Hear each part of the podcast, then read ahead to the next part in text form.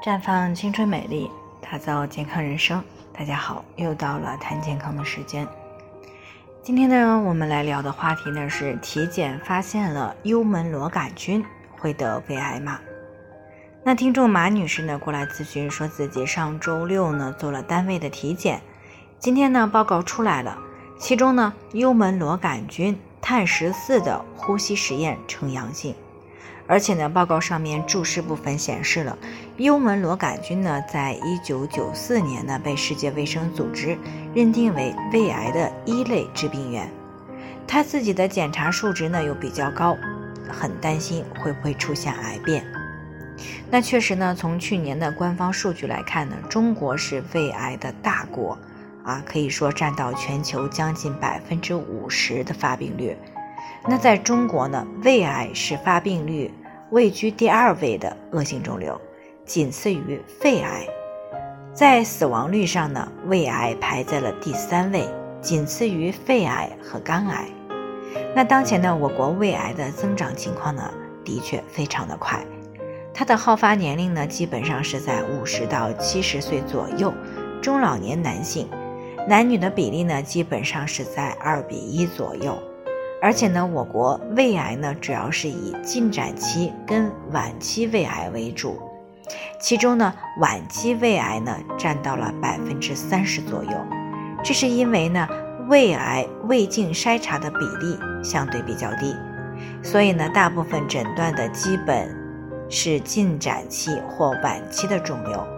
那么正因为是这样呢，越来越多的人呢开始注意胃癌的预防。那虽然呢，幽门螺杆菌呢是胃癌的高危因素，但并不是说检查出来幽门螺杆菌数值比较高就容易癌变，因为呢，造成胃癌的诱发因素可以说是多方面的。那幽门螺杆菌的感染呢，只是其中的一种，但是呢，如果平时很少检查，并不知道自己已经感染了幽门螺杆菌，或者呢，知道感染了。也觉得平时并没有什么太大的感觉，而直接选择忽视它。那这个时候呢，如果还是照样饮食不规律、暴饮暴食，经常烧烤、油腻、煎炸的食物，抽烟、喝酒、吃夜宵，那么这些行为习惯一旦合并了幽门螺杆菌的感染，长期持续下去呢，癌变的概率就会大大增加。啊，另外呢，鉴于幽门螺杆菌呢是通过共同进餐时而造成的交叉感染，所以呢，一旦发现了感染，不仅自己要干预调理，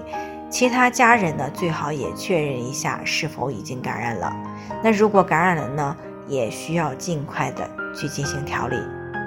除此之外呢，还应该尽量的避免那些伤胃的行为，尤其是有胃癌家族遗传史的。尤其要注意，啊，这样注意好了呢，哪怕曾经出现过幽门螺杆菌的感染，那癌变的概率也会大大下降的。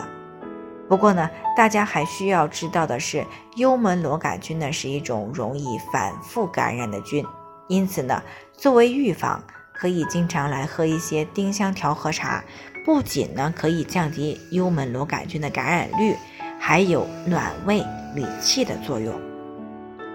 最后呢，也给大家提个醒：由于每个人的健康情况都不同，具体的问题呢要具体的分析。如果你也有健康方面的问题想要咨询的，可以关注微信公众号“普康好女人”，添加关注以后呢，回复“健康自测”，健康老师呢会针对个人的情况做系统的分析，然后再给出个性化的指导意见。